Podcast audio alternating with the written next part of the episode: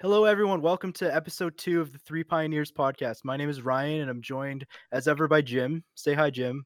Hello. And we're not joined by Twiggy this week. He couldn't join us, so we have a special guest this week. It is Josh. Say hi, Josh. Hello. Sweet. So, this is episode 2, and we want to talk about some stuff we talked about in the last episode. Number one is there was not a ban announcement this week for Pioneer. What do you think about that, Jim?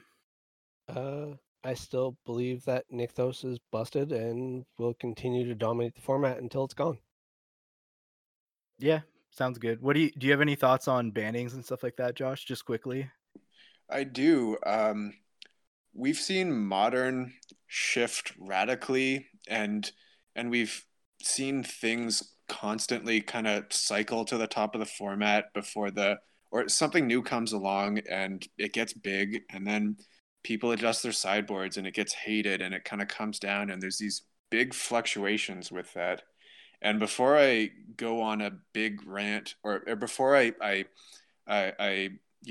pin something down as this is overpowered, I feel like it's important for it to be both overpowered and suitable for the metagame. And the metagame's changing so much right now that that it's really hard to see those things.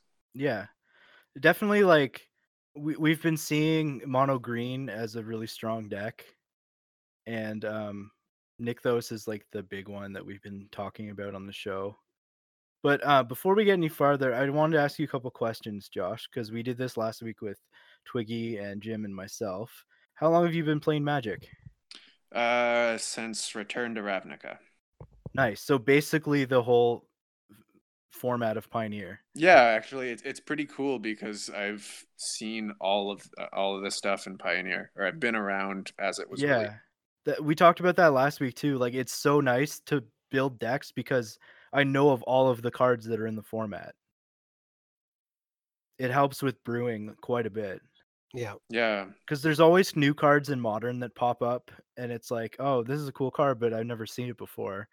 And like, I could never come up with this cool deck because I never knew this card existed. But what kind of Magic player are you? I play mostly tournament stuff, a lot of stuff online, and mostly Modern. Cool. Yeah, we like Modern. Not as much as Pioneer, but Modern's a good format. I don't like Modern anymore. It's had its issues lately. They banned both my decks. I'm done with Modern. Thanks. Yeah, I that's how I feel. I feel like bannings alienate players. Yeah, I remember you were a big Twin player. I was. I'm still salty about that. Yeah, I still don't think Twin is too powerful for Modern, but no, Modern has changed a lot since Twin was banned. It's much quicker than it was. Yeah, and yet they still ban my unfair decks. Come on. Did you have an Arclight Phoenix deck, Mike? or Jim? No, I had Dredge. Dredge, yeah. That deck hated you, anyways. That's fine. It's just when you spend like $800 on a deck, and then it gets banned like 3 weeks later. That's great. Great times. Yeah. At the risk of going off on a tangent, the Dredge banning really bothered me because they didn't have to ban the expensive card to scale the power level back. They didn't have to ban Golgari Grave Troll. Yeah. Well, not just that. That's been banned for a while now. It was the fact that they banned a card to try and fix multiple decks at once instead of going after the problem deck, which was Arclight Phoenix. Oh, the Faithless Looting ban. Yes. Yeah. Anyway, we're getting a little off topic here. Yeah. I'm going to reel us back in. Let's talk about some tournament results that happened this past weekend. So, Jim, do you want to talk about that real quick? Sure. There was a couple of things that went on. There was the Star City Games IQ in Roanoke on the 14th, and there was also the PTQ at Roanoke on the 17th. Cool. Both had pretty good attendance, actually, for it being a brand new format. and the top eight's not as clear-cut as I thought it would be. There's a couple of decks there that I knew for a fact would definitely be there, but there's a couple of surprises as well. Yeah, I'm looking at the PTQ top eight, and I'm seeing number 1 and 2 are Devotion to Green. Mm-hmm. And then a deck that we want to talk about, the third place, is Jeskai Ascendancy combo. Now, this is a sweet deck that we haven't talked about yet on the show. Josh, do you want to talk about Jeskai Ascendancy a little bit? Say what the deck's trying to do? Yeah, so Jeskai Ascendancy, it's the named after card is the 3-drop enchantment. And whenever you cast a non-creature spell, creatures you control get +1/+1 until end of turn, and you untap those creatures, and you get to loot. Right. So what this does is if you've got some mana dorks or man lands, you'll cast a cantrip, and it nets you a bunch of mana because you float all your mana off of your mana dorks or man lands or whatever, and then untap, and then eventually those mana dorks or man lands become 10/10s, and you can smash your opponent in one shot with them. Yeah. Mm-hmm.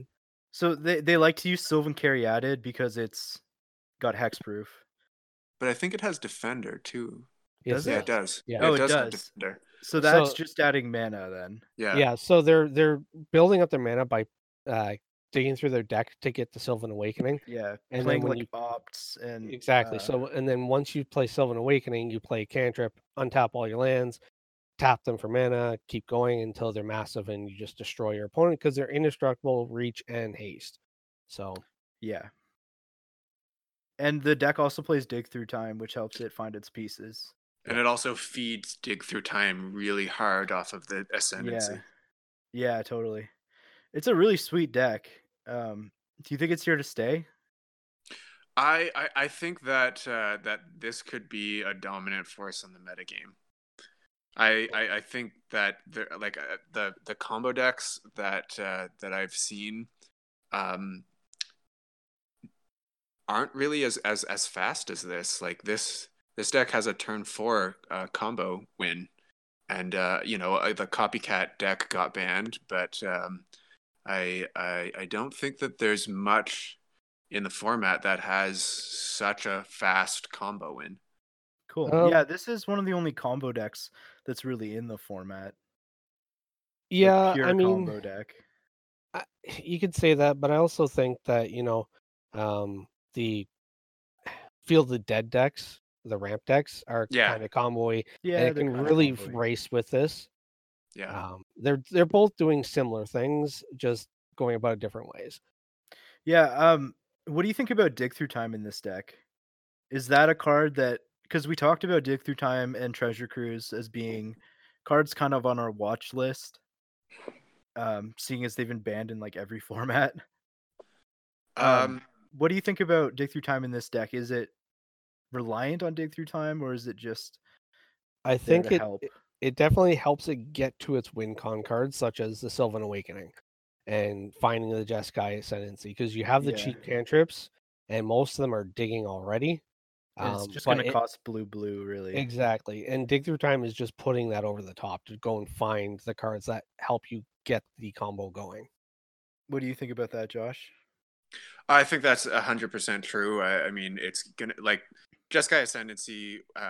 Its time in Modern was when it had access to Treasure Cruise and Dig Through Time, and it pretty much has 90% fallen off the radar, maybe 95%. I'm sure you can find Modern deck lists for Jeskai Ascendancy, but it's pretty fringy right now. Yeah. But its power level came from those two cards. Yeah. And that's why I'm kind of watching this deck a little bit closely. Yeah, and you'll remember last week when I mentioned I had Dig Through Time on the list, but I didn't have Treasure Cruise, because Dig Through Time's going to have homes like this where it has a specific job it's going to do, and the digging through your deck is a lot more valuable than just drawing cards. Yeah, for sure. Something that I've noticed when comparing Dig Through Time versus Treasure Cruise in this format compared to in like Modern and Pauper, which was where I've played Treasure Cruise before, is once in Modern, once you kind of get to you know, like turn 5 with the Treasure Cruise Delver deck that was really big many years ago now. I guess maybe not many, a lot. A few years ago. 3 or 4. Yeah. Yeah.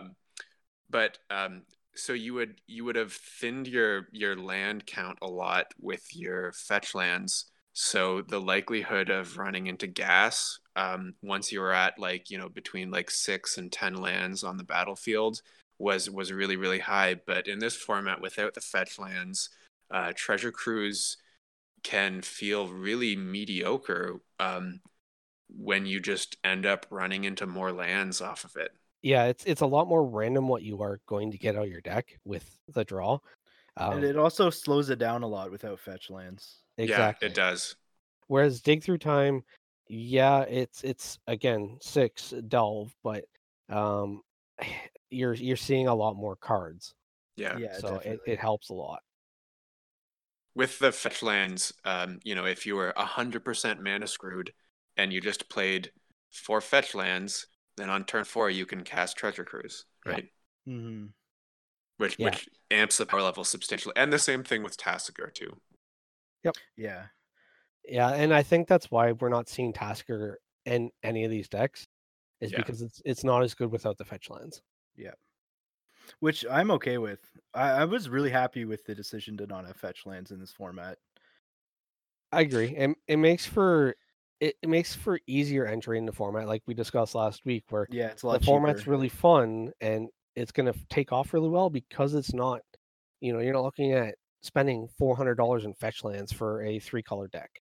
You're going to get into it for a lot cheaper than that. And it slows the format down too. So every turn you're not, you know, losing 1 life to your fetch lands. Like I've found that playing a 3-color deck in Modern, but you know, you're gonna have to pay like 5 life to your fetch land. You start somewhere between 15. Yeah, you start somewhere between 15 and 18. Yeah, with your lands. Yeah, so it makes things like burn better.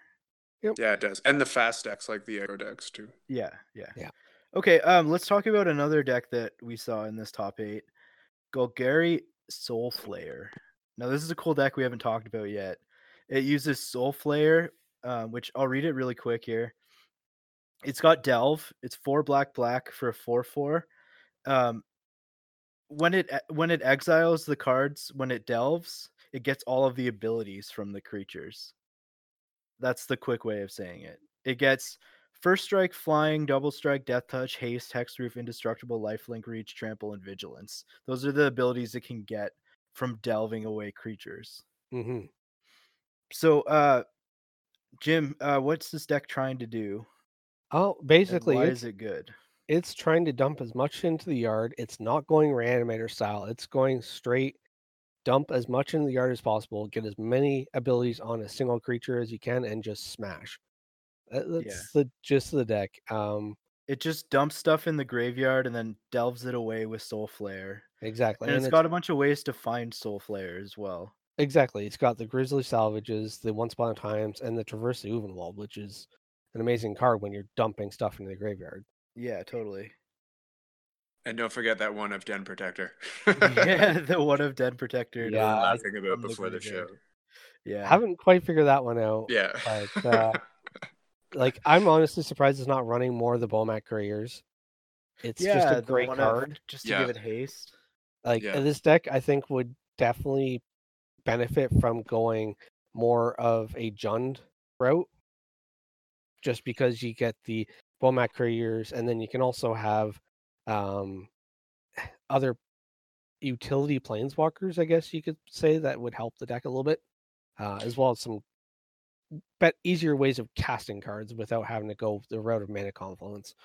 And the Bomat Courier is also a way to just discard your hand. Yep, that's exactly why you play them, and that's why I'm surprised there's not 4 of them in the deck. You I understand having... you have to make room for a lot with Troll and whatnot, and the format does have Fatal Pushes and whatnot as well, but I mean, cut a Deathrite Shaman, cut the Den Protector, and play at least 3 Bomat Couriers. The card's great. Yeah, and it's playing things like Chromanticore and Zatalpa, Primal Dawn to get all the abilities onto Soul Flare. And once you have like a 4/4 indestructible double striking, life linking, trampling creature, like it's pretty hard to interact with. Hexproof. With hexproof as well, yeah. That's why you play the deck, because it's got that top end where like you can't really interact with that at all. And we're seeing so many creatures in this format that, you know, you get that hasty, double strike, lifelinky, hexproofy, as you mentioned, dude. It's just, it locks down the board so hard that that you almost can't win with creatures. Yeah, vigilance as well. Yeah, is big on it. It reminds me kind of like Bogles decks, where you build a Boggle and you make it huge, lifelinky, and vigilance, and then creature decks can't fight their way through it. Yeah. There's actually an interesting Boggle deck that I've seen lists pop up about. Yeah, I've seen it too. There's pretty quite a few of them. The problem is it gets hated on really easy because of some of the readily played cards in the format right now. Yeah, and really just Supreme Verdict would be a pretty big deal. It doesn't have totem armor. Exactly. Yeah, Supreme Verdict is one of the best cards in the format. Yeah. Hands down. This deck reminds me a lot of it was Black-White Aristocrats that was played in Standard for a while, and you had the land that you could sacrifice 5 dudes and it flips over. And Westvale Abbey. Yes. No. Is it? Some sort of abbey. Yeah. Some kind of abbey. Westvale. Yeah, that's it. It seems like a deck that's akin to that. Same type of strategy where you're basically trying to outpace your opponent, and then as soon as you get this thing flipped over, it's indestructible, flying, lifelink. It just swings the game back in your side of the court so quickly. Yeah. One other deck I wanted to talk about, it was actually in this top 8 as well, is the Mono Black Aggro deck. This is a really powerful deck that I've been seeing lots on Magic Online. And it's just really low to the ground, playing Knight of the Ebon Legion, Bloodsoaked Champion, and then Scrappy Scrounger. It plays a lot of resilient threats, and it's playing the 4 Fatal Push and 4 Thoughtseize, which is the black package that you need. Mm-hmm. And it's also playing Smuggler's Copter. Yeah. Now, Josh, what do you think about this deck? So I've put more reps into this deck than I like the deck, just because I wanted something to dirtle around with. So there's some really deep and interesting synergies with it. Rankle lets you discard cards and sacrifice your own creatures, but because you have so many recursive creatures, you can discard recursive creatures and sacrifice recursive creatures. And then recast them from the graveyard. Yeah, that's really cool. It really lets you eke your opponent out and go over the top of them. There's also that land. I don't remember what it's called. Castle Lochthwain? Yeah, that land is such a powerhouse. Lets you draw cards. Yep. Yeah, if you flood out at all, you just start drawing. You start to draw and draw and draw. And if you have no cards in hand, you only have to pay 1 life for it. So that's absolutely fantastic. I have found that I can get outclassed by creatures and then have my value engines get pinned down. And it's also worth mentioning that the Smuggler's Copter can also, you know, pitch recursive threats into the bin, and then you get them back. Yeah. It's a very attrition-y deck. Like the Bloodsoaked Champions, the Scrap Heap Scroungers, like those cards, you just bin them and then you get them back, and it's really tough to deal with. Yeah, I mean, my biggest thing with the deck though is I really think Kalitas needs to be in the main deck. Yeah, Kalitas is a beast. Yeah, like in a meta where you can exile your opponent's creatures when they die, and when you have Fatal Push going and you have Rankle going and Murderous Riders. It seems like a waste to have in the sideboard. Card just does way too much for you. The only thing I would say to that is that it's trying to be really low down to the ground and kill you before you can do anything. Kalitas is more of a mid-rangey card. Yeah. But I agree that it's really powerful. And I've seen them in the sideboard of this list. Yeah, that's where I was looking at them. And I've seen plenty of games of this deck, and it just seems every game you're boarding in Kalitas. It doesn't matter what you're playing against. Yeah. And the thing to be said about this deck is you're playing 4 Thoughtseize, and that card is so flippin' powerful. I've been playing a Gruul Energy deck, and it's kind of a combo-y deck where you discard, or like you play pump spells on an electrostatic pummeler and then double its power and stuff. I've played that deck a lot too. Yeah, it's really fun, and it's super cheap. That's why I have it on Magic Online. Yeah. But it just dies to Thoughtseize. Yep. They take your threat or they take your pump, and then you're left with nothing. Yep. It can rip apart combo decks. It can rip apart control decks. It is just such a good card, and you get to play 4 of them in the main deck, and that's a really big boon to play this deck. Well, just as a comparison, I played that deck while it was in Standard. It was disgusting, but people were playing duress and bad discards cards like that just to try and deal with the deck. It just you can't let it do what it wants to do, otherwise it's just going to run you over too quickly. Anyway, one more deck we want to talk about. It's not in this top 8 list, but it was in the IQ, I believe. Yep. Is Blue-White Control. Now, Josh, I know you've been playing a lot of this deck. Did you want to kick it off? I did. So I've been putting, this is the deck that I've been playing a lot of, or more of than anything. And I think that there's some interesting things happening with this deck because it's not seeing a really large metagame percentage right now. But normally the control decks can't really play until they see an established metagame and play against it, right? Because the more linear decks are, the things like mono black and mono green are gonna win because they just do their plan A, and it doesn't really matter what their opponent's playing. But with the control deck, you have to tune it for the metagame, and you're gonna run into decks that you're not prepared for, that blank a lot of your removal spells because they don't have creatures, or they combo or value in a way that you don't have enough ways to interact with that. But I think that once the metagame becomes a little bit more known, we're going to see a lot more of that deck. Yeah. Definitely. I honestly think it's in a not so bad place right now as it is, because it does hate on pretty much every type of deck. It really does. Like, you have your early plays where you put down the Time Raveler, and then you have cards like Syncopate and Azorius Charm to back you up there for. And then you can just Supreme Verdict them on turn 4 at instant speed. Supreme Verdict is one of the biggest reasons to play a control deck. I think it's the only reason to play it right now. There's a lot of creature decks in this format. Exactly. And the only way those mono black and mono green decks get wrecked is if you just wipe their board. Especially mono green.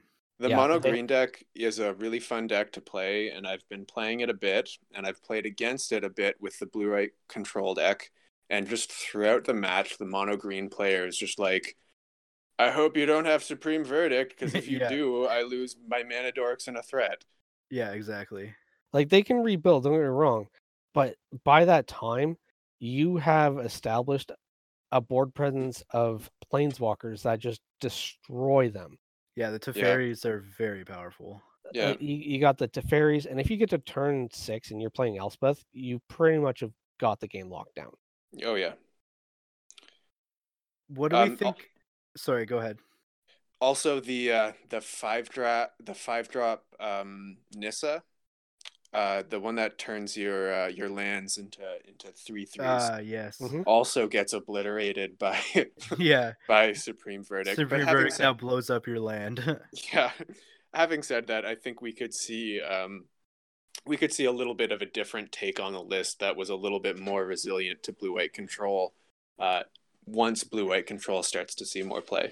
Yeah, like you'll definitely see more instead of being more streamlined and just plan A, you'll see Blossom Defense, you'll see Heroic Intervention, that kind of thing come into play. But I think the deck does a good job of protecting itself even through that. Like both the Teferis are nuts, and then like I said, Elspeth is just dumb. An interaction I wanted to talk about as well is Narset and things like Gaia Reach Sanitarium, where it makes you both draw and discard. When you have Narset in play, they just discard. They don't get to draw. Yeah, also Days Undoing, where you can get rid of their whole hand. You draw 7, they don't. Stuff like that is a really cool way to mize wins, especially in like the mirror. Yeah. Those synergies go really, really deep.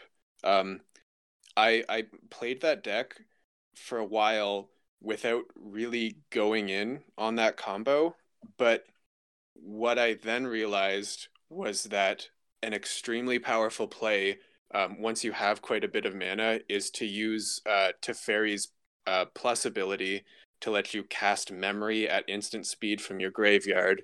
So you and your opponent both draw up to 7 cards.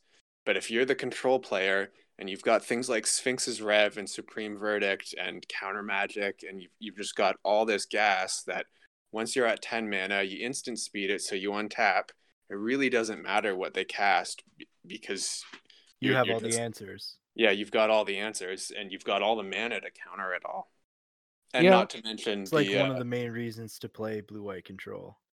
Yeah, and the synergies with Narset, where you just, okay, you discard 7, I draw 7. This sounds awesome. That combo actually reminds me a lot of the top combo from Legacy. Yeah. Because both of the combo pieces are individually cards that you're going to want in your deck anyway. Narset is so fantastic, and it's so hosing. And even if you just play it and dig through your deck and then it gets smashed in the face, it feels like it does a lot. Yeah, I mean, it gains you life in the way that they're attacking it, not you. And you're drawing cards from it. And it's card selection as well, which is really nice. Yeah. And the commit side of commit memory is also... A strong card. I won't say that it's overwhelmingly powerful, but it hits a spell or tops a spell or permanent. So having that selection, I think, is pretty comparable to something like Cast Out or Detention Sphere. Right. But it's even broader. Although the downside is it goes on top of your library. But it still deals with the card . It's still a 1-for-1, they don't get an extra card from it. Yeah, exactly. Yeah, in this deck, I'm really surprised because of the metagame that it's not playing cards like Cyclonic Rift, even in the sideboard. I've seen it show up, Cyclonic Rift, not necessarily in tournament results. Cyclonic Rift is just a little expensive, I think. Yeah. I've seen playing... What's the 3 white, 3 colorless Wrath? Planar Cleansing. Planar Cleansing, yeah. I've seen that a little bit. I've also seen Settle the Wreckage. I tested out Settle the Wreckage, but I eventually cut it for Supreme Verdict because you get the instant speed off the Teferi anyway, and I didn't find the exile to be particularly relevant. Yeah. It's just it could be copies 5 and 6 of Supreme Verdict. If that's what you're looking for. Right. Okay, sorry, you have anything else to add? I was playing a 3-1 split of Supreme Verdict, Settle the Wreckage. And we've seen that split in Modern before. And because Settle the Wreckage is best as a 1-of in the deck, and your opponent just is your opponent just can't play around it because it's only a 1-of. One card I think might work in the deck too is Hour Revelation. I think that was the card I was thinking of. It's the Hour Revelation is 3 white sorcery, Our Revelation costs 3 less to cast if there are 10 or more non-land permanents on the battlefield. Destroy all non-land permanents. It deals with their planeswalkers, all that kind of stuff as well. I think it might fit the deck. It might be a sideboard option, but I mean, yeah, it's something I'm surprised isn't seen play. Yeah, I have seen it in sideboards before. It can deal with things like hardened scales and other like troublesome enchantments, things like that. It's kind of cool. Okay, let's move on here. I wanted to talk about powerful cards that are not seeing play right now in the format. Now, this is something that we've wanted to talk about for a couple weeks. I've got a huge list of cards that are really powerful. They were really powerful either in Standard or in Modern, or just by themselves. You look at it and say that's a powerful card. And I want to talk about potential decks for these cards to go into. So I'm going to start first by saying Deathrite Shaman. This is a card that is banned in Modern. Is it banned in Legacy too? No, it's restricted. No, it's restricted in Vintage. Yeah, okay. Yeah. Yeah, it is also banned in Legacy. It is, yeah. Okay. Somewhat recently. Yeah, but the thing with this card is it's super powerful with fetch lands, and we don't have that in Pioneer. Do you think there's still a deck for this card to be good in? Well, I voiced my opinion on this last week. Was I didn't think it was as powerful, and I think there are better one drops in the format as it sits right now. If it slows down, it might be better, but at the current rate of play, I don't think it has too great of a home right now.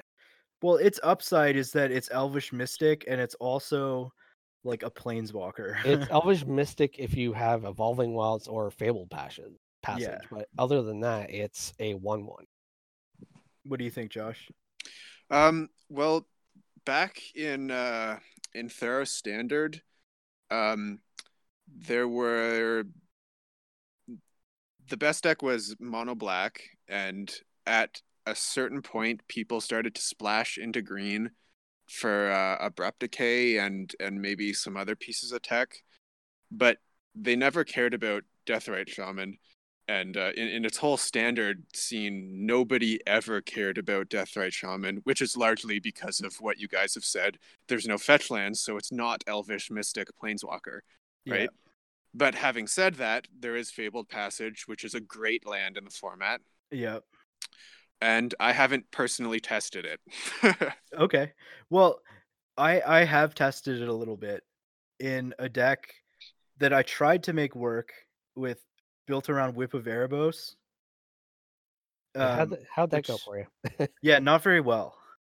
I played a whole bunch of ways to dump stuff in the yard, and the Deathrites actually were really good because I was playing a lot of cheap ways to just fill up the graveyard, and you just hit incidental lands, and that was good. Whip is too slow.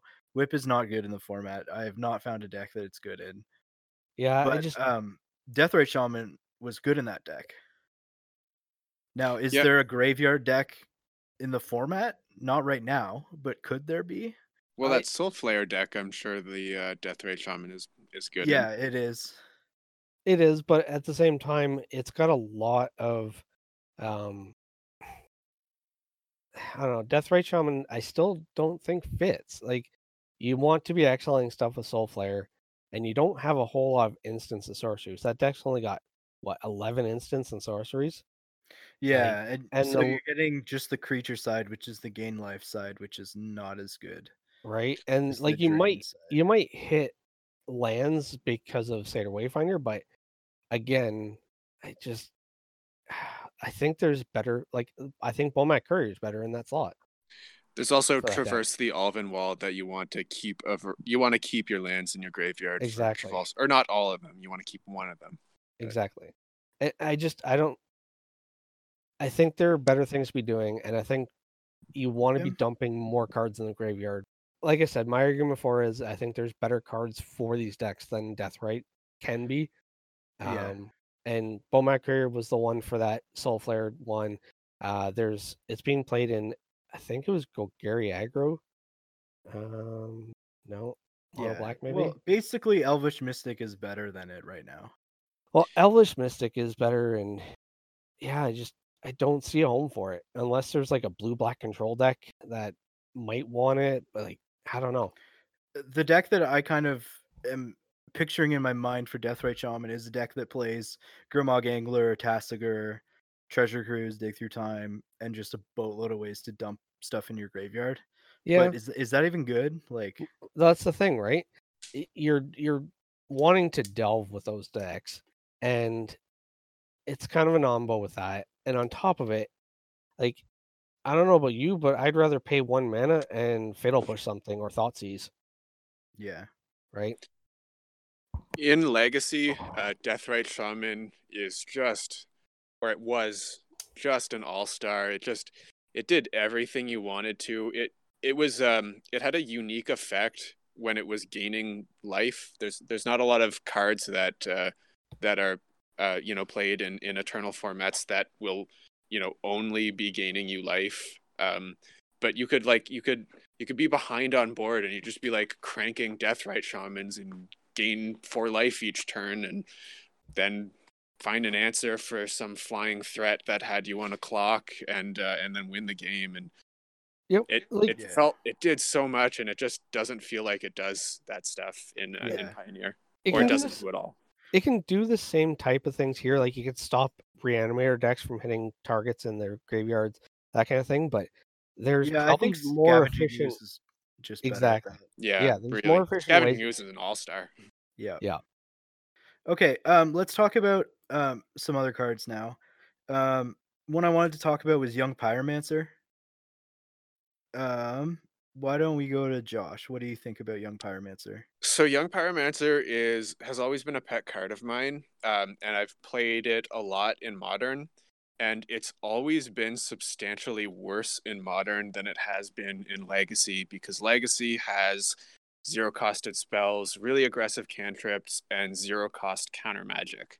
And I think we're kind of seeing a scaling of that effect in Pioneer, where because, you can't play Young Pyromancer and then untap and go like Serum Visions, Bolt, and then get the tokens off of it, we're seeing, you're going to untap and more likely have 2 drops to be able to cast. Right. So you're not going to be able to immediately churn through your deck, your cantrips, and your low-costed stuff, and make all those tokens. So the power level of the card is less, and of course there's no zero cost counters. Right. I've been playing it in a deck I call it Treasure Burn, where it plays all the burn spells in the format, and then like a couple of the 1-drop prowess creatures, and then Treasure Cruise to refill. And it's okay in that deck, but I feel it's what you said is that we have Lightning Strike, not Lightning Bolt in this format. And that makes a big difference. You can't chain things together. Yeah, I mean, I think I still like the card.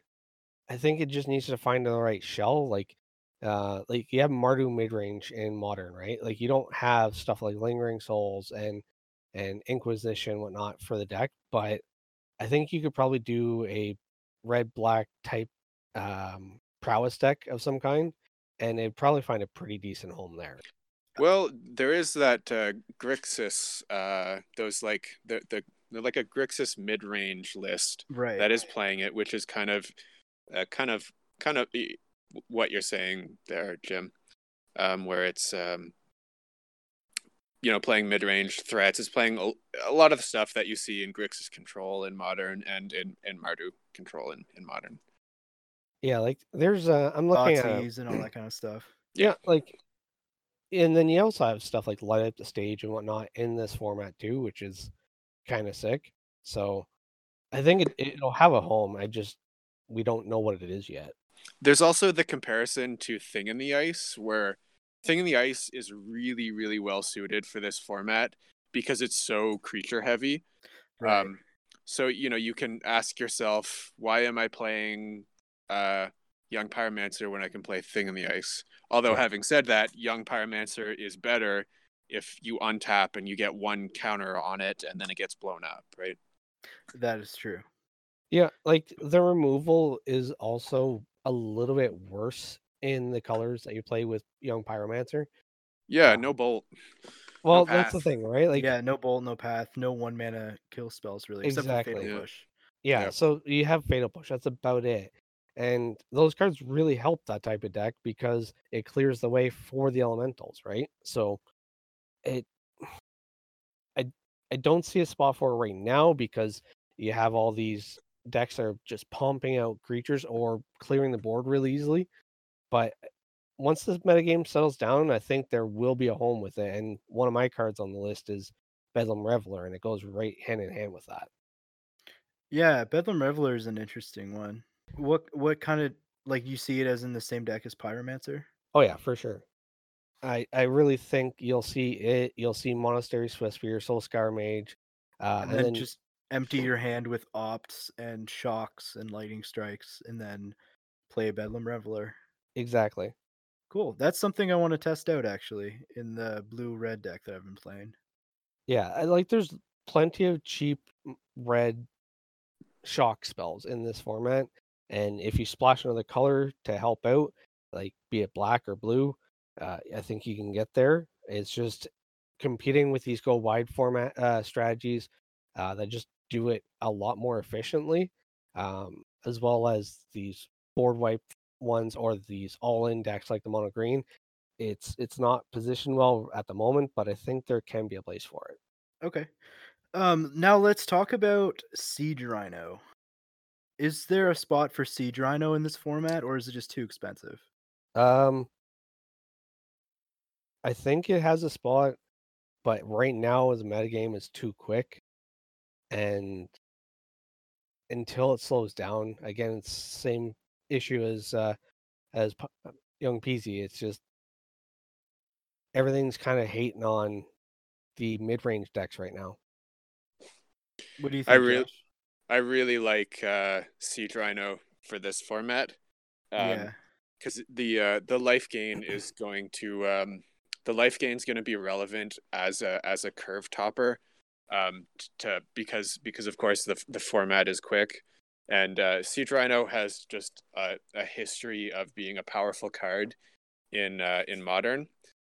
But having said all that stuff about Siege Rhino, the decks that we've seen it have success with in Modern is the junk control deck, which a very similar deck exists in this format with a green black base. They're typically splashing blue in Pioneer, but the big reason why this card might not see play is because green black is just better, or bug is just better.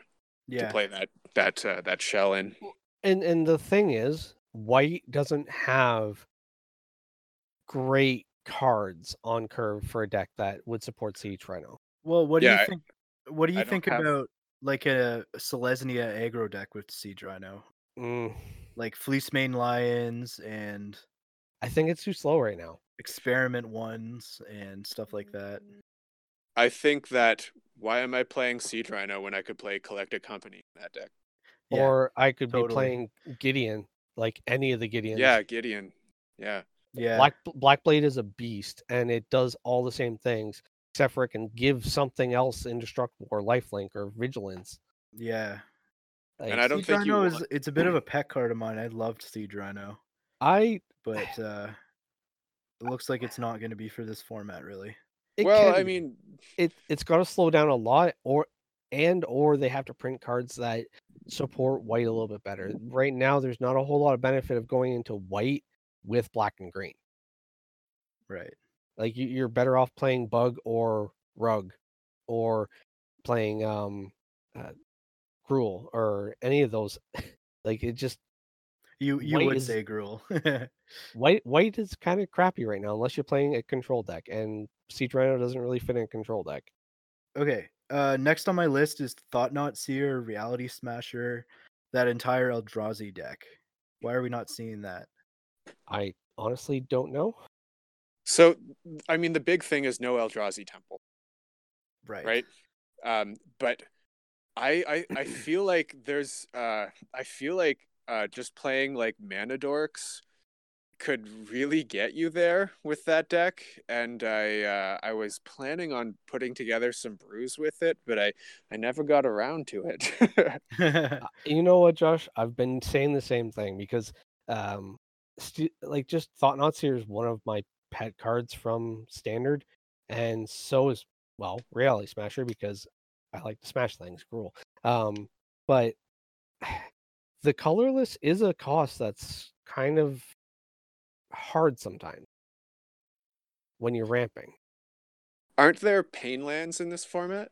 There are. Only half of them. Yeah. Oh, that's annoying when there's only half of a cycle in a format. It is really annoying. Exactly. It's the same with the fast lands. Yeah. There's only half of them, and it wrecks some decks. Like, exactly. It's really annoying. I accidentally built a burn deck with Copperline Gorge, and nobody called me out on it for like months and months. It looks just like the other ones. It looks like it should be in the format. It just isn't. Yeah. Okay, I don't think we need to say that much more about those two cards. They're really powerful. They're missing the speed that they had with Eldrazi Temple.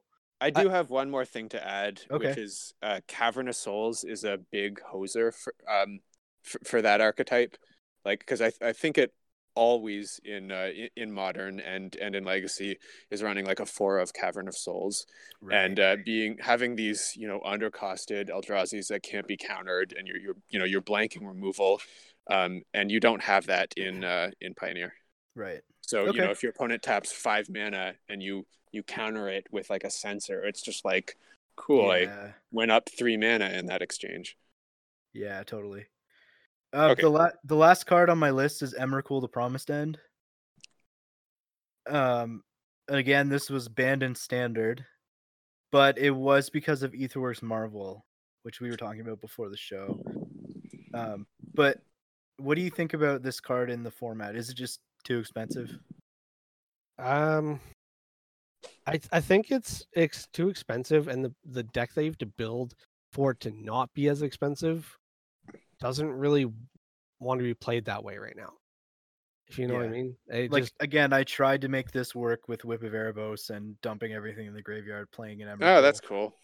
But whiffing back an Emrakul is fun. It's a 13/13 flyer, which gains you 13 life. Yeah. But that the deck was just too slow. Yeah. Yeah. Like, I tried to recreate the Black-Green Delirium deck from Standard.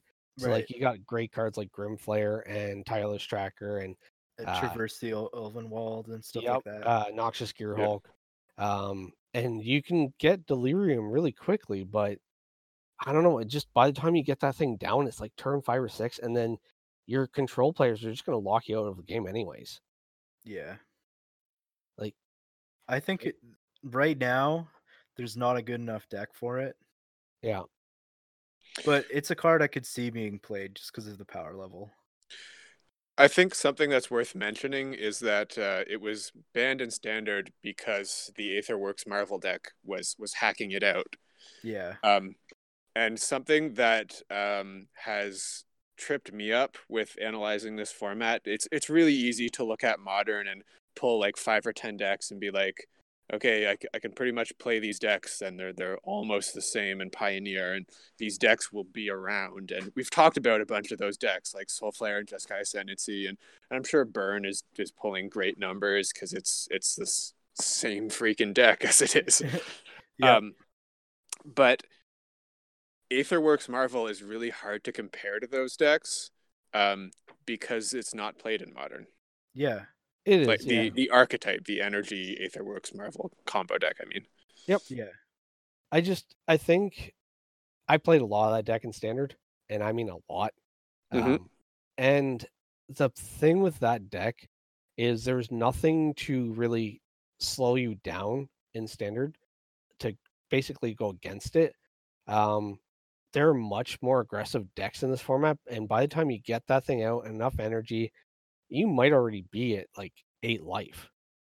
Whereas in Standard, you could put up like a couple of 0-3s or 1-1s, and they'd chump block enough times to get to that point where Emrakul actually makes a difference.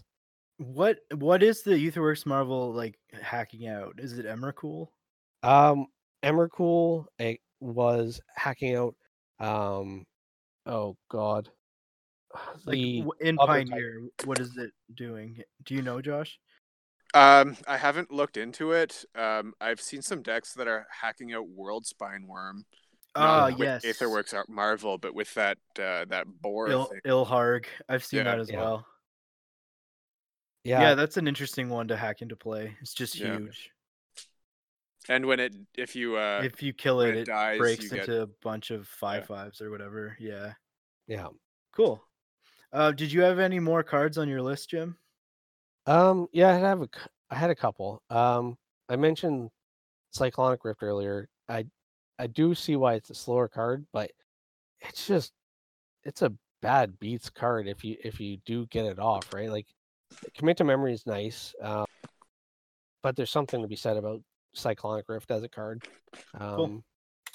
Another one I had was really not single cards, but batches of cards or cycles, like the Theros Gods. You're not seeing a lot of those in Pioneer yet. I've seen Thassa a little bit in a mono blue devotion deck. Yeah, like I'm surprised these Gruul decks aren't playing Xenagos. Or again, Xenagod. It's a 5 mana card. Yeah, it is. To be good at 5 mana, you got to be really good.